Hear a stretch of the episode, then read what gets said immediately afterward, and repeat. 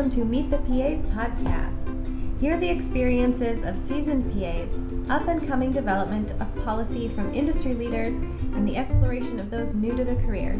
Interviews done with a Canadian twist at maple syrup.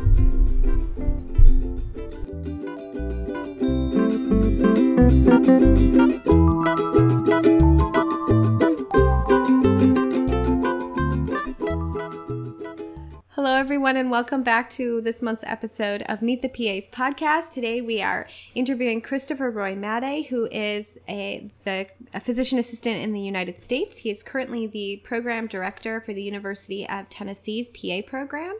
And he also runs two podcasts the Paine Podcast, P A I N E, Paine Podcast, which is a teaching and learning podcast for physician assistants. And he also co runs the JAAPA podcast. Uh, so, welcome, Christopher. Uh, thanks for joining us today on our podcast. Oh, you're welcome.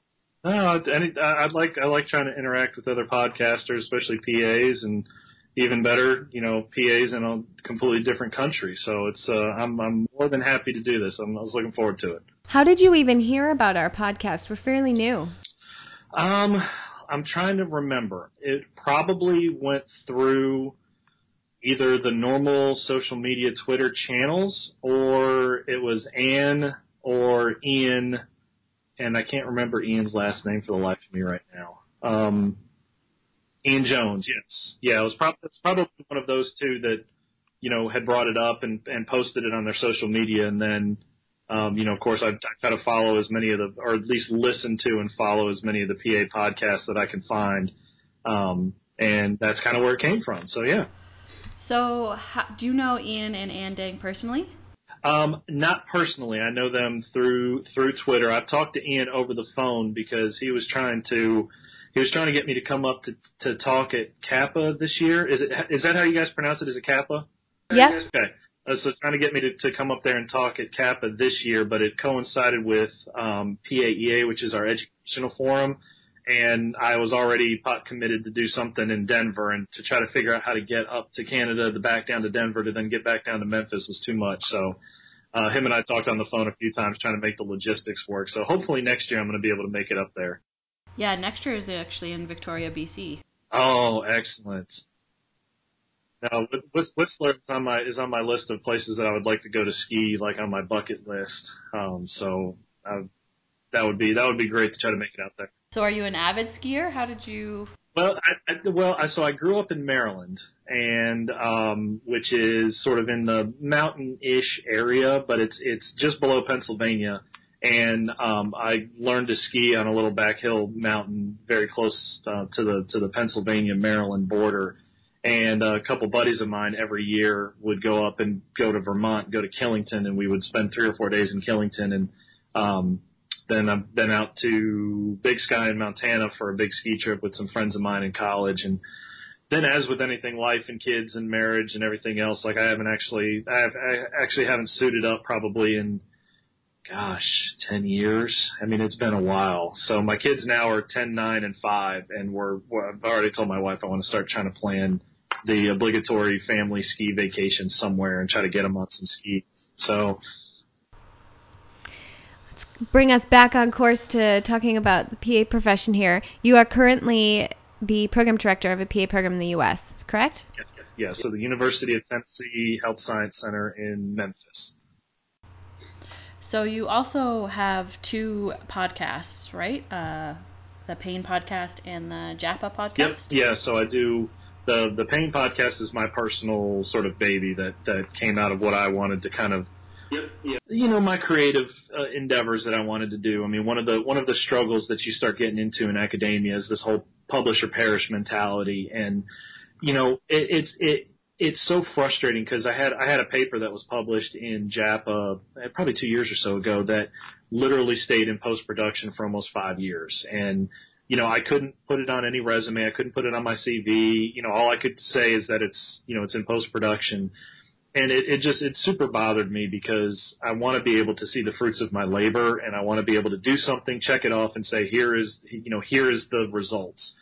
So it, it was around the same time when social media and podcasting came out, and there was this big movement in FOAMed and just teaching for the sake of teaching.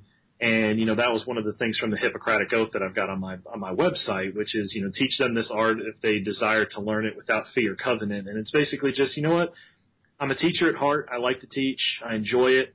So why do I need to prove myself to a whole bunch of stuffy academics and publish all these papers that nobody ever reads? And you know now I can I can do a podcast. I can do a blog about you know hip disorders or you know electrolyte imbalances and I just publish it and get it out and you know somebody emails me and says you know what hey I really like that that was that was a really good breakdown and I learned something and I'm going to apply it to my patient care and that that's basically where you know that particular podcast came from was just my my love of teaching and I really just like this new way of just getting the information out for whoever wants to to uh, embark upon it, whether it's PAs or doctors or nurses or respiratory therapists or you know nurse practitioners. You know, whoever wants to learn can learn, and I'm going to keep doing it because I enjoy it. Um, so that was that, and then the the, the JAAPA podcast came about. Um, Adrian Banning is is a is a faculty member at the Drexel PA program in Philadelphia, and her and I kind of hooked up on Twitter just because we have very similar professional ethos in terms of our educational philosophies and you know, we started talking about, you know, doing some kind of a social media endeavors. And um, I knew Harrison Reed also through Twitter. I mean, again, a lot of this is all just, you know, the, the incestuous nature of social media and Twitter and all this. And, you know, I knew him, so I just sent him an e- a, a, a, a direct message one day on Twitter, and I knew that he was the associate deputy editor for JAAPA, and I said, do you guys have any interest at all whatsoever about getting a podcast together? Because I've got a colleague of mine who would be really interested in, in taking up that mantle. And he sent me a message back and he said, it's funny that you mentioned that because I just brought that up at the, um, at the editorial meeting and they're fully on board with doing it. So we just kind of through the back, yeah, through the back channels of Twitter, we got this whole thing together. And now every month, Adrian and I, you know, get together on Skype and we break down the articles for JAAPA. And, you know, for us, it's nice because, you know, I do my Paine podcast because that's what I want to do. So there's, there's nobody breathing down my neck about, hey, you got to do this or hey, you got to address this. It's just whatever sort of floats my boat for that particular month based off of the topics. But it, it it's hard to really point to my uh, you know, my administration, my deans, my chairs, my provosts, and say, look, you know, this is my podcast and my blog. So like, okay, that's great, but you know, we're not really going to count that towards anything. Where the where the where the JAAPA podcast is nice because it's our, it's our it's our national journal. It's the PA Journal, and I can say that I'm now affiliated with the journal and I do a podcast for the journal. So I'm still doing what I love, which is, you know, podcasting and teaching, but at least it's got a little bit more academic teeth behind it. And, um, you know, it gives a little bit more weight to, to that. And my hope is that the more of those that come out, then the more people will get into doing the personal things, the personal blogs and podcasts. And, you know, we're sort of laying the foundation for hopefully, you know, future educators and, and in the, the near future to use this towards their promotion and tenure. So that's, I guess that's a long-winded way of, of kind of where those came from, but, uh, you know, that's kind of where I'm at right now. How long have you been running the podcast? So the Paine podcast is coming up on its two-year anniversary in December. Um, so I've gone through two uh, two years. I started in December of 2015, and uh, JAAPA is just this year. I think we rolled it out right after our um, the AAPA conference in May. Um, so we get the we get the uh, ahead of print articles from Harrison so that we have some time to break them down. And then of course, you know, two busy academics trying to get it lined up to where we release the podcast. When the when the when the journal drops is becoming uh, increasingly difficult, but we try to get it out within the same week. Um, so you go to the journal, you can read it, but then Adrian and I break down the CME articles and all the other ones in there just for a quick synopsis to keep people up to date. Right. Have you found students and other clinicians receptive to podcast education, and how, uh, if so, and how have you adopted your podcast over time to optimize the learning among students? Well, I mean that's you know that's one of the arguments for people when they you know when they talk about uh, podcasts and, and blogs for educational purposes They say, oh, there's no peer review. And I say, yeah, you know what? There's not. But peer review is just three random people who may or may not know anything about what you're talking about, then dictating whether or not what you have now spent time and energy um, on, and and you know possibly years of data. I mean, if you're doing original research on it, so you have three people that are vetting your work, which I think is just it, it makes absolutely zero sense. You know, social media to me is the ultimate peer review because if I post something online that is completely wrong, I'm going to have people lighting me up of why I'm wrong and here are the sources behind it. And I think that's what's really nice about this particular movement is the people that are getting involved in this really understand what it's meant to be. It's not it's not meant to be a pulpit for you to stand up and say this is how I think you need to manage ACS all the time. It's hey, I this is what I do. Here's a link to the article from the journal that I use and here's a breakdown of somebody who's doing a post publication review of this article and now let's have a conversation about it.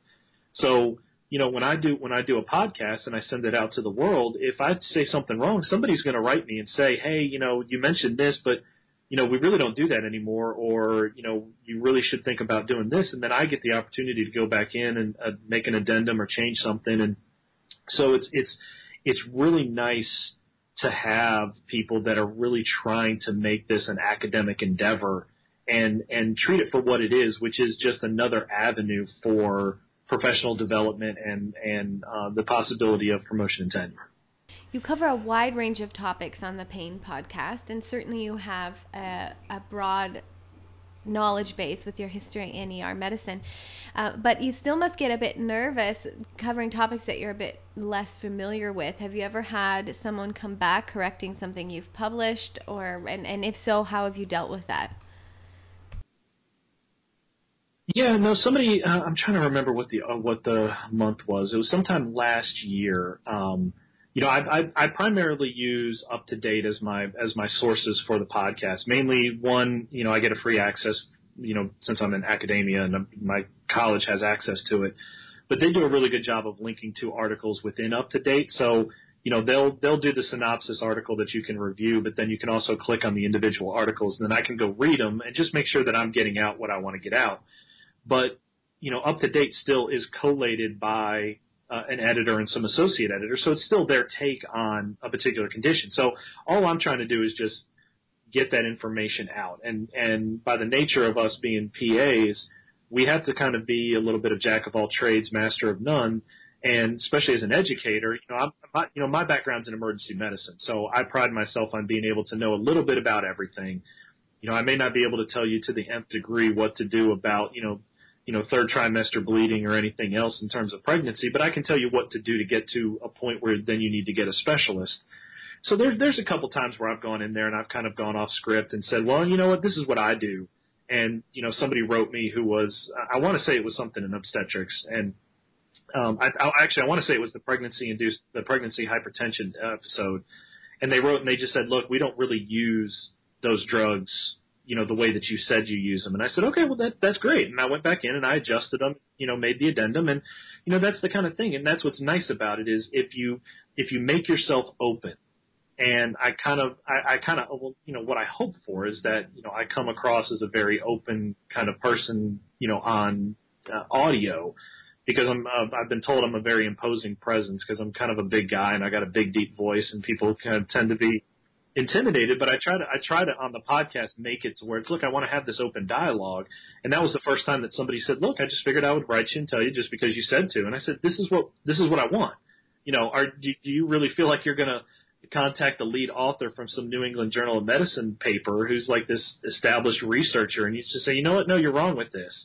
But this gives us the opportunity to have some conversation with the specialists that are in the field and then it, it, it helps with my knowledge base, but then I can also get that knowledge out to the people that are following me or, or reading the blogs and they can say, look, this is the take of this particular individual and it's something to always consider. And, and, you know, we want to have that open relationship with our colleagues to have a, a professional banter of not just wrong, but hey, this, this is, this is the, this is what we do and this is what I would like to get across. And it's like, great, you know, give me all of that. Give me all that information.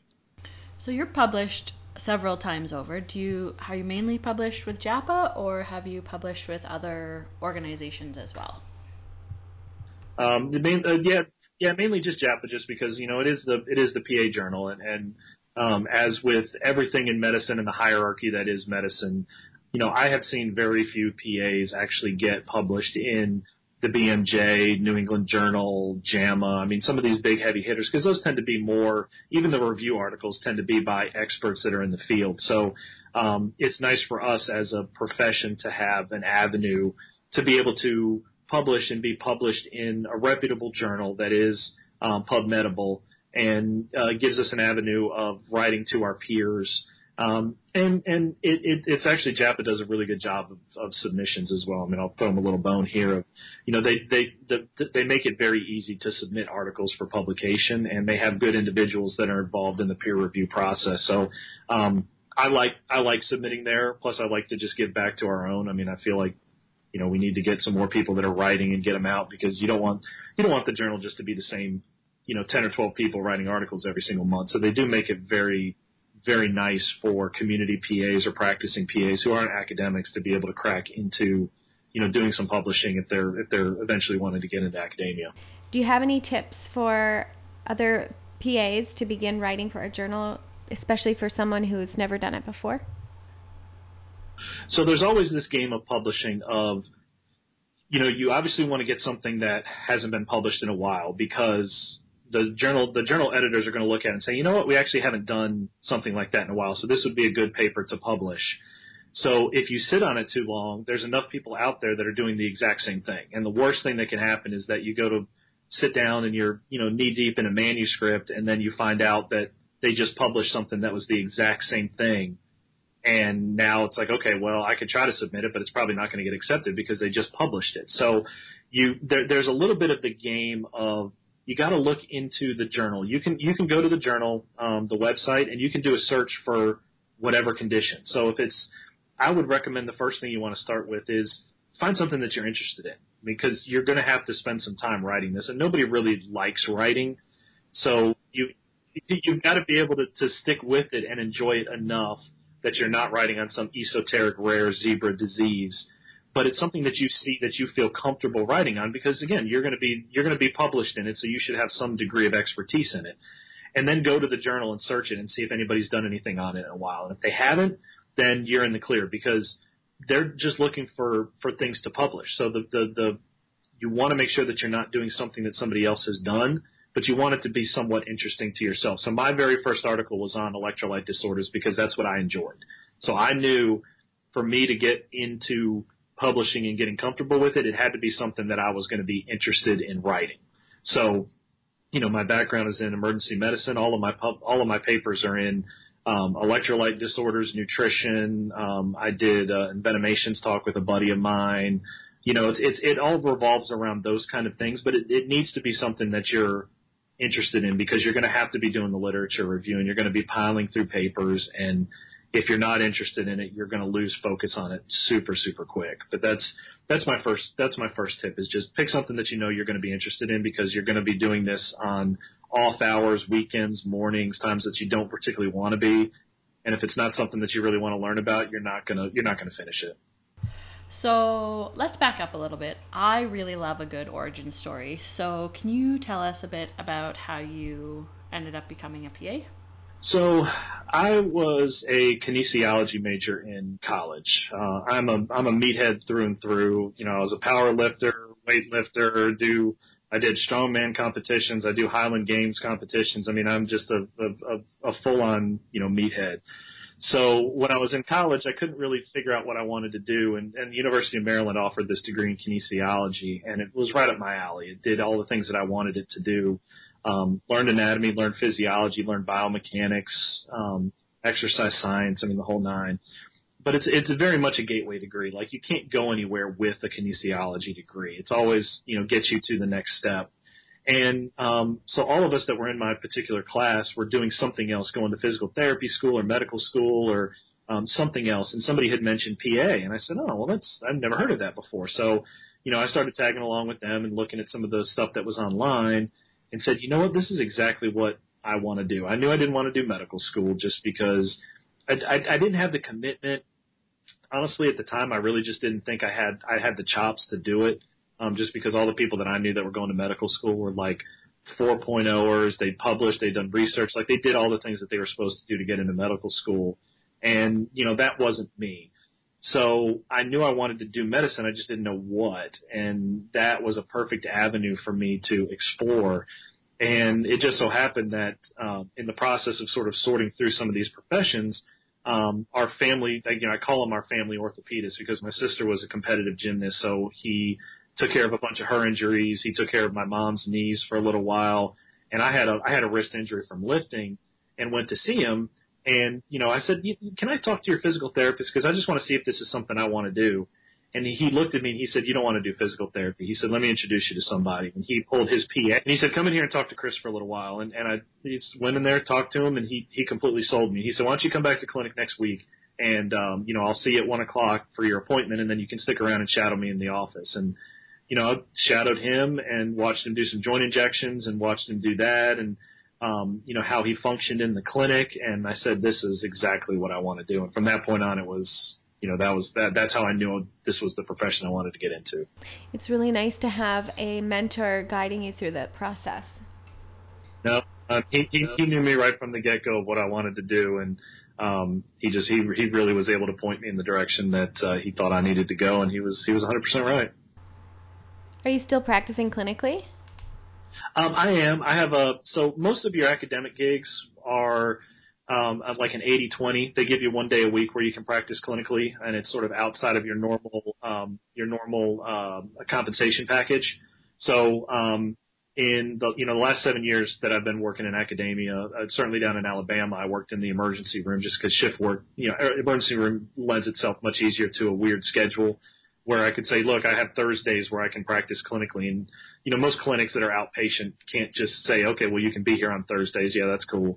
So, um, when I, when I was being recruited to come up to Tennessee and they said, look, you get a, you get a practice release, you know, I told them, I said, look, I can't worry about moving my wife and my family and selling a house and buying a house and running a program and worrying about trying to get my license and finding a clinical job in Memphis. I said, if you can find me a, one, you know, that's what I need. So they they parked me in the the student health clinic, which is great because it's you know it's it's it's basically it's preventive care. You know, I'm seeing students, I'm doing counseling, I'm um, seeing some of the employees that come in, and so I'm practicing clinically. But I mean, I'll be you know, it's not it's it's not emergency medicine by any means, but um, you know, it still allows me to practice as a as a as in in my mind how a PA should practice, which is just outpatient. Anything walks in the door, um, and you know I'm there to help take care of them, and it's it keeps me on my toes a little bit because you never you don't know what students are going to come in, whether it's just the sniffles or if it's a you know a mental health problem because you know school's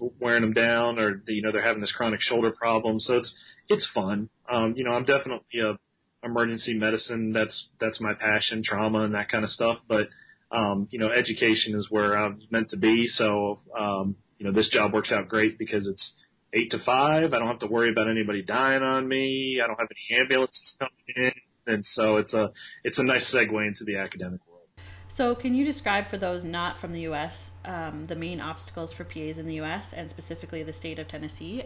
Because my understanding is that PAs are largely um, individually regulated yeah. by each state.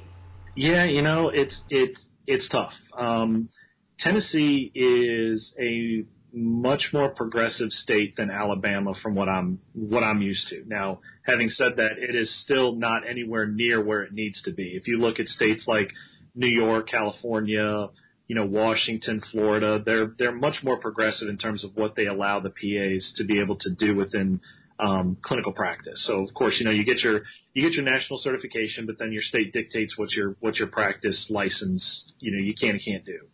Um, now Tennessee is interesting because there are um, we are the seventh PA program in Tennessee, and there's three more that are coming online in the next three or four years. So the need in Tennessee is huge. Yeah. Um, it's it's definitely it, it scares me a little bit from a program director standpoint because I'm like we're all going to be fighting for the same students, but you know, obviously the need is there. Um, and I think that it's without getting into the nuts and bolts of the healthcare delivery system here. Mainly, a lot of it's just my my naivety. I just I don't know a lot of health policy, but I think that it's starting to come across that the the managed care plans are starting to come into the fold of recognizing the fact that look, if we historically have paid a physician $100 to do this, but we can pay the PA $50 to do this, and the care that they're delivering is exactly the same, then we're, that's how we're going to start writing our policies. And that's what we're starting to see is we're starting to see some of this policy shift of, look, we're just, we're not going to, we're not going to reimburse the physicians what we used to because we know that a nurse practitioner or a physician assistant is able to do that exact same thing at that exact same level of care for a lot cheaper. And I think that that's the route that we need to be looking at in the states is it's it's ballooning out of control. I mean, we spend more per capita on healthcare and we have the worst outcomes, and it just makes absolutely no sense. Um, but you know, politics aside, everybody's afraid of you know, you know, you want to call it socialized medicine, you want to call it, you know, single payer system, what have you. There's pluses and minuses to everything, and unfortunately, I think that um, you know, consumerism is really ruling the roost in the states right now, and I think that if you really want to look at preventative health, that a single payer system is really the way to go for prevention, but nobody really wants to hear that. And it's go- it's going to take it's going to take a pretty substantial pretty substantial push from the government standpoint to really make any headway on this. And I and I'm afraid I'm just we're never going to see it. I just think there's too many there's too many feelers in the system and too many people you know lining too many pockets that we're really going to see any significant change in the healthcare delivery here. Um, but I, I do see I have seen at the state level a lot of policies and things come across the wire of improving and, and increasing PA rights and being and privileges within the state, recognizing the fact that, you know, it's like, like it's something ridiculous. Like 40% of Tennessee is medically underserved, and there's counties that have no registered healthcare provider. So no no no physician entire entire entire counties that don't have a physician, PA or NP that is licensed that their their practice license is in that county. So that means that these people that are in these counties have to go elsewhere to get their their health care. And the problem is, is they're usually in areas where you're not going to be able to pay a physician 190, 200 thousand dollars a year as a primary care physician to practice in those areas because it's it's usually in the middle of nowhere. There's no major cities around there. The lifestyle is much different than you would be if you were to practice in a metropolitan area. But that's a perfect environment to have a practice where you have a PA or a nurse practitioner in because they can take care of the, the patients there. They're semi-autonomous. They can do what they need to do, but they have physician oversight. And you're still you're not paying what you would pay a physician to cover that, but you're providing the care to the community that needs it. And I think that that's the shift that we're going to start seeing. I think is that you're going to have these big medical practices that are in you know these big metropolitan towns, but then you're going to have your your PAs who are then going to be out in the community in these areas actually providing the care, but then consulting with their physicians on cases that are really tough, but also having an, a, a, a place to be able to send patients to that say, look, you know, this is tough. I can't really manage this anymore. I'm going to send you to see my doctor in town, and you've got an appointment in two weeks, and yeah, it's an hour and a half away, but it's in the same group. Like I've already talked with my doc. He knows all about you. He's just going to help you manage this because it's kind of outside of my my scope right now and that that's where that's where I'd like to see the healthcare model go. Is again, I don't think we're ever going to get to a single payer system, which I honestly think is the best way to go. But I really want to be able to see PAs be able to practice out in the communities with a little bit more autonomy and be able to set up these clinics to help take care of the community and the people that need them the most. PAs should absolutely be utilized in the rural areas. They can increase access to care so exponentially. It's really important. Is there are there issues uh, like regulation wise for PAs practicing autonomously? Is that the holdup for getting them out there? Well, it's it's not really even so much autonomously. The, the legislature just says that you have to have supervision by your physician. Now, supervision is then it's very vague, and, and it's and it's meant to be vague. Um, like I came from Alabama. I had right. I came from Alabama where they said that 10% of your charts had to be reviewed by your supervising physician. You know, in order to keep your license, 10% of your charts had to be. That's not That's bad. not bad. Right, and, and there and there are other states where they do that, and, and some of the policies are just set up in where that's just what happens. Like in the student health clinic I'm in right now, that's what they asked us to do. So when I finish my note in my EHR, I click a button that says send to, you know, Dr. Jones, and all my charts go to her, and she just looks at them and she and she just presses a button. But that's a whole nother level of things that she has to do on top of her normal day to day things. That seems like a bit of a waste of time for the physician if it's not Right, needed. right. So that's that's the policy at the hospital that I'm at, or the you know the the university clinic that I'm at. But in in other situations, uh, you know, supervision could just mean you have the ability to get in touch with your doctor, which means that you just have to have the policy in place that says if I have a question, I can call you. You know, from the hours of nine to five, I call you at the office, and from after hours, I call you on your cell phone to consult. So that that is still supervision, that's still oversight, that still fulfills the requirement, even if they're not physically on site um, or physically reviewing charts. So ten- Tennessee's pretty good about it because they they have this vague nomenclature. It's more just changing the philosophy of how we can contribute to the healthcare model that is trying to just get through the brains of the medical examiner, the state medical examiners. So um, they're better, but they're still not as far as I think they need to go. It's interesting to hear you say all of that um, because in Canada, certainly the regulation over PA, the PA profession is not as far along as it is in the mm-hmm. states, mm-hmm. but we actually have similar struggles. Right. I mean, it's still it's still the, the standard hierarchy of medicine, right? So the you know the doctor has always historically been captain of the ship, and if you're if you're brought up with that philosophy where you are the you know the top dog in terms of who's making the decisions, it's hard to relinquish some of that control um, because now you're saying, okay, well now I have this person who is going to be working with me in a collegial relationship, who's making the same decisions I would make, and if that if your philosophy of how you were brought up and trained was ingrained in we don't want to give up any of these rights or anything because then they're just going to take over and we're going to be out of jobs, then they're going to fight you tooth and nail. Whereas if you have some of these other people that are much more open minded about, look, you know, the PAs are not going to come in and take over a practice because we can't see what you can see as a physician. You have a you have a much deeper level of knowledge about disease processes, and you have a much better way of being able to handle these tough cases. Now, I can handle seeing new hypertensive. I can handle seeing new diabetics. I can manage their medicines. But if I get to the point where I'm on somebody who's on max dose of three medicines, you know what? I need a specialist, and maybe that's when I call in my doc. So you know what I did? I managed that patient for you for however many years until I could no longer manage them, and now they're going on to your census. And if you look at it that way, then you can say, you know what? My PA is helping me see more patients and help more people and seeing the things that I feel they should be able to see. And now my time is spent doing the cases that are difficult, the ones that are that are you know, a, a little bit more challenging, and I can put my time and energy into that, and I don't feel like I've got a waiting room full of people that are really here just for their medication refill. You know, my PA can handle that, and if there's any problems, they can come and find me. So it's it's it's it's a it's a professional shift that I think is in the making, but it's still behind the times. I'm sorry, I'm a little bit flabbergasted by the number of PA programs you have. We only have three, well, four in Canada if you include the military program. And that's in the whole country. Well, if you if, so, if you talk to Adrian, who's in Philadelphia, there are six programs in Philadelphia. So in one city in Pennsylvania, there are six programs. So in the city, what? Just the city, just the city. There are six programs. So and and you know Alabama, where I came from, there were two.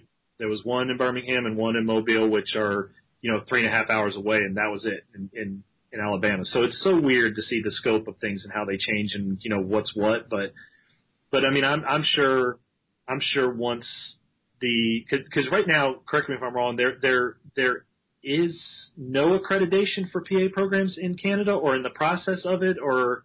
Yeah, no. So we're accredited within Canada, okay. but not U.S. Okay, gotcha. Gotcha. So I think the main issue for a lot of Canadian PAs is though we're accredited, um, our regulation is individual by province, and in Ontario, which is the biggest province for PAs, we're actually not regulated. Um, and this has some legal and other, you know, it makes a lot of hurdles for us as far as how we can practice and if we can bill, how we can bill, how the doctors can yeah, yeah, bill for our services, that kind of thing. Yeah, and I, and I remember listening to the to, to your guys' podcast with Anne, where she was talking about what she did and kind of how she changed her practice model around, you know, based off of the funding, and and I mean you see a lot of that as well. So I mean, hopefully, you know, there's a lot of people up in up in Canada who are writing these regulations that are looking at you know what states in the United States that are doing it well, um, because there really should be there should really be very little difference, you know, outside of just the the, the single payer model of how PA should be reimbursed for because, I mean, it's the same care, you know. You discussed the FOAMed movement on your website. Um, could you describe to all of us what exactly this is and how it really links to your multiple publications and podcasts and your theories towards education? Yeah, well, uh, FOAMed essentially changed my life. Um, I went to the AAPA National Conference that was in Washington, D.C., I believe it was in 2013. And I mean, I had a Facebook account, but it was more just, you know, I got on there and just was keeping up with some of my friends from high school. Never got on Twitter, never did any of that stuff. And went to a talk from by Joe Lex, who is regarded as the godfather of FOAMed. Um, he wasn't the creator because that was Mike Cadogan, and um, you know, because he's from um, Australia. But but Joe kind of took it and ran with it in terms of the philosophy of teaching for the sake of teaching and getting things out of the hands of you know paywalls and you know p- trying to teach people who otherwise wouldn't have the same resources. So uh, you know his talk was something on like social media and applications and you know other stuff. And and honestly it was it was one of those talks where I I literally had nothing to do during that hour. And that was the most interesting talk that I could find and just sat in on it. And I was like man this guy is one he's a really good teacher and he's a really good talker, but he really sold me on the process. So I came back, started a Twitter account, said, you know what, let me just kind of see where this goes. And I started following people on Twitter, finding the right channels. And I mean, as with anything with, with the FOAMed movement, you find your circles and you find your personal learning networks. And all of a sudden I started gravitating around like-minded individuals. And that was when, you know, the blog and the podcasting, um, started coming bubbling up from these individuals as well. And I said, you know what, this is something that I think I can really get behind. So I was, you know, just posting things here and there, educational articles and, you know, those kind of things to my Twitter account. My students would follow me and I'd post some questions and, you know, stuff like that. But then there really was this sort of um, shift in my professional persona, you know, probably sometime in 2014, 2015 when I, when I really said, this is what I really want to contribute to. You know, this whole movement, this FOAMed movement is exactly what I want to do. I enjoy teaching. It's what I want to do. I don't want to have to write papers and do talks and, you know, keep this all behind locked and key. I, I want to get out and I want to get this information to the people that are going to be able to use it. And that was when I decided to start the, the podcast, start the blog, and I have a, a I have a very strict strategy of what I do. You know, if you go to the blog and you check it out, you know, I've got a, I've got a breakdown month to month of the topics that I cover. So all of my social media posts revolve around a certain topic of that month. My podcasts all revolve around that certain topic. You know, I do medical eponyms because I love medical eponyms and where they come from, the history behind them, and they all revolve around those topics for that month. So it's very structured in what I do, and it's revolved around the you know the the PANCE examination of the the blueprint topic. So you could follow me for the entire year and just on social media, I'll give you the up to date articles, the social media posts, everything else that revolves around that particular subsystem for that particular month.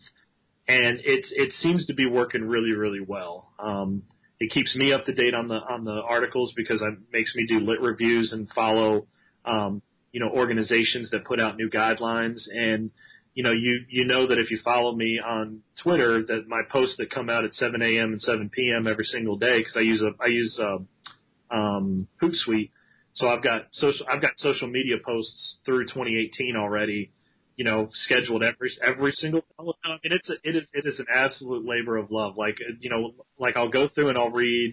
Like the Lancet does their online uh, table of contents every Friday so what I do is I go through and JAMA does the same thing. New England Journal does the same thing. So I read it. If it's an article that fits well in the thing, I'd say, okay, well, this is a OBGYN topic. So this goes in February. So then I go to February, I link to it, put a graphic in. And so then I know that when February hits, I'm going to have an article from the New England Journal in there. And, and so I follow, oh, it's some ungodly number. It's like 30 or 40 journals that I get their table of content sent to me. So every single month I'm reviewing – I may not be reading every single article, but I'm going through and saying, oh, this is important for PAs to know. Like they might not need to go down into the gene transcription of certain diseases, but if there's a randomized clinical trial that came out that compared, you know, two different, you know, breathing treatments for COPD, I think that's important for PAs to know. So I'll link it into the pulmonology section of the blog and my social media so that people will then get it when that's, you know it's time for pulmonology month. Um, so it's it's it, you know the best way that I can describe FOAMed is it's just it's it's people that want to teach, and so if they want to teach and they enjoy it, you know you're going to get good information. You know, my blog has links to the PubMed articles, so there's there's nothing in there that is just me saying this is what I think is you should do because I've got links to all the articles that I reference in the podcast. So it's it's about as academic as you can go, um, but I enjoy doing it, and and I think that's the main thing is if if you if you if you don't have a lot of time, and you and you can't be reading you know 40 or 50 journals a month, then you can find a few people out there that will help you collate that information and will get it to you. And some of it's pre-digested, and it's nice because maybe you're not the best in statistical analysis, so this person is going to break it down. But you know that's one of the things that the the um, uh, the people that don't like FOAMed, they'll say, well, you know what? If somebody says that this is the case, then somebody's going to read it and say that, oh, well, that's you know that's exactly what it means. And you still have to go back and you still have to do your own research and you still have to do your own critical analysis. But there's some things like there are some people out there that I truly trust that I'm saying, you know what? If they tell me this is bad, then I'm going to trust it. I'm still going to go read it, but I'm going to trust their initial judgment.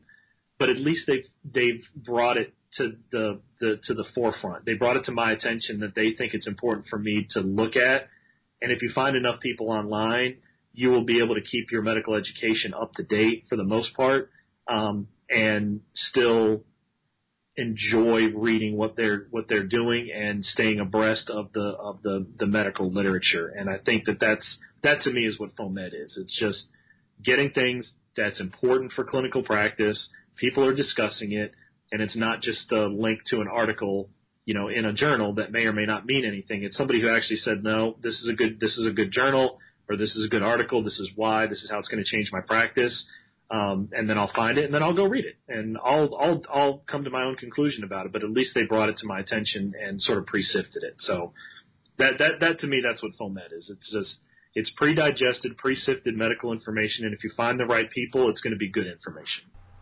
Thank you so much for coming on our podcast. We really truly appreciate this. We know um, you took time out of your very very busy schedule to do this for us, um, and we really greatly appreciate it. Oh, you're welcome. I said, you know what? The be- in my mind, the best interviews are the ones that kind of just go off script and you just get to talking. Yeah, this great. No, this was this was this was really fun. I really appreciate it. If any of the listeners would like to get in touch with Christopher, he is very open to messages. You can contact him through his website, www.painepodcast.com, P A I N E podcast.com. You can also search for the Paine Podcast on iTunes. His second podcast, the JAAPA podcast, uh, is also searchable on iTunes.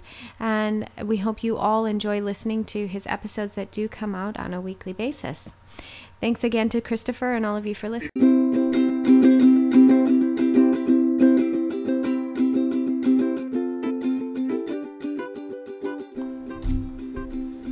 Meet the PA's podcast is sponsored by PAHelpers.ca, where you can find all your Canadian exam prep needs. If you enjoyed this podcast, please visit us at mtppodcast.com. Please remember to rate, review, and subscribe, and we would love your feedback.